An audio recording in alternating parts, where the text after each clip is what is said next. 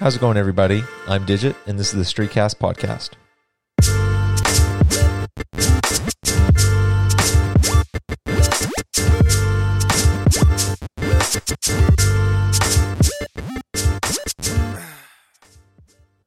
Welcome, one, welcome all, but more than anything, welcome back, everybody. It's been two months with crappy audio quality, but we are back with the gear, and we're going to stay strong from here on every Sunday. So let's start off. You can listen on anywhere you listen to podcasts or YouTube channel. That is India Mike underscore digit. I'm underscore digit. We've got three big stories this week and then one funny one. But let's start off with the heavy hitter. Our main line today is about movies. What we've seen is that because James Bond, No Time to Die, was moved to April 2021, many of the major cinemas are closing down for the entire year. And that includes Cinemark, Regal Cinemas, and I believe AMC is close to follow.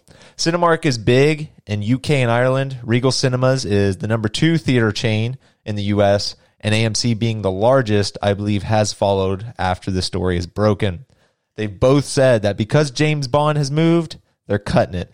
And we've seen all of these films that a lot of people were excited for move as well. Batman is being moved to March 2022, and Dune is being moved to October 2021, which is insane, one for Dune, because I know for a fact they had that finished filming. It was done, it's over, unlike the Batman, and they're moving it almost a year later. Now, I do think that's because they don't want to compete with their other movies, same company, stuff like that, but still, I was excited for that movie, and I hate that it's being moved so far away. But you can't help it when the theaters that you need to make money are closed down. Uh, you know, we had talked about this before and how excited I was that movies are releasing on streaming platforms. But because of how they're releasing, we've also talked about this, where they're only on certain platforms and not others. So, for example, Mulan, they did release on YouTube and Disney Plus, but they didn't release on Amazon Prime, on Google Plus, or Google Play and all those other platforms that maybe people don't have access to this in whatever streaming device that they have. Maybe people can't get YouTube. Maybe people can't get Disney Plus. Maybe people don't have YouTube or Disney Plus, whatever it is. Because they're not releasing on every platform for people to rent, they're not getting the money that they want. And that's understandable, right? You're not going to get the same hype, the same ticket sales if theaters are down. And you're not going to make as much money as you thought when you only release on two platforms versus all of them. So, in that regard, movies in 2020 aren't turning out to be the best, and the hype isn't there, and all the good ones are really moving to next year. But, it, you know, 2021, 2022, they're going to be great years for movies because they're just backloading everything for those two years. So, rip movies in 2020, just another straw to add to the camel's back of this year. But hopefully next year will be better. All right, moving on. Our next major story is a change in Google. Google has changed a lot of their nomenclature and iconography. So what we're seeing is that what was once Google, uh, the Google Suite, the G Suite, is now being called Google Workspace. And we have new icons for Gmail, Calendar, Drive, Docs, and Google Meet. They're all different and they're kind of sticking with their blue, red, yellow, and green thing. They're all different colors and all that madness. And this is a massive rebrand to try and compete with Microsoft's ecosystem now that coronavirus is making everyone work from home and do all that stuff. And they said that. The VP of Google Workspace, Javier Soltero, is saying that this is the end of the office, end of the office, Microsoft's office as we know it. Now, what this is, this isn't just a visual update. It is a lot more integration of their apps between each other. And that's what Microsoft had going for them. Google's entire goal for this is to try to minimize people tabbing out of their applications as much as possible. Makes sense, right? If you're going to have people work on docs, maybe you don't want them to continue to tab over to Dropbox, continue to tab over to Slack. You want to try and offer all those things so they stay in your ecosystem and they stay in your products so that they can pay you for that. I get it. But Google is very much becoming like Microsoft as a casual consumer, not a I'm not using their products for work, but as a consumer that does use their products, they are starting to become like Microsoft and not in a good way. They're becoming a little clunky, a little too complicated, and they're adding a lot of features that aren't very solid and aren't very crisp. So I'm excited to see what this does. It is a great integration, and Google has been good on integration in the past. Will they do it better? Will they do it worse? We'll see. Um, I do think that this is rocky road to travel just because it's easy to make software clunky when you try to include too much without making it all real refined.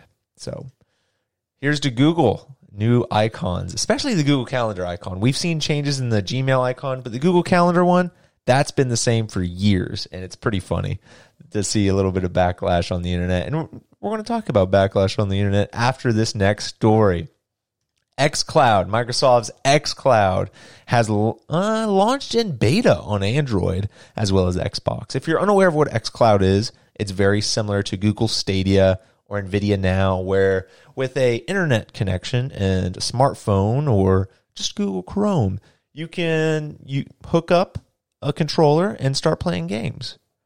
Now, you might ask, what is the difference in Google Stadia versus this xCloud, Microsoft's version? Or what's the difference with that in NVIDIA's GeForce Now? The difference is the actual console and capabilities. So if you start playing game on GeForce Now or Stadia, that is within their system. It depends on the game, right? So let's say you're playing Destiny on GeForce Now. Inside that game, it has its own methods that if you played on another console or another computer, it saves your progress. But that's the outlier. Not a lot of games do that. Not everything does that. Usually, if you play a game on one of these, your progression, your saves are all stuck inside that file format and inside that platform. The difference in Xbox is that if you play your games on Xbox or PC, they will cross save your progression and your saves. So when you access it on your smartphone, that you still have your progress. That is huge. Xbox offering that is actually the difference for what this sort of system needs. We've seen a lot of progression when it comes to gaming on smartphones, and especially since you can play Halo 5 on an Android device right now. That is insane. That is never thought of. And can just the type of internet connection and the type of systems that they're developing to make this happen is absolutely absurd. It is the future. I fully believe that. I want to be able to have my phone and pull up any game I want, have all my saves ready. That's incredible. The problem with it is that we're still slow on the consumer end. We're still having issues with connections, still long load times, and I don't think we're to a point where the mass public trusts this system yet. We don't trust that we can pull out our phone and play a AAA title. We don't trust that that save is being done correctly. We still believe and I still believe even that if I want true performance, I have to have a system, download it to that system, and play there instead of playing through the cloud.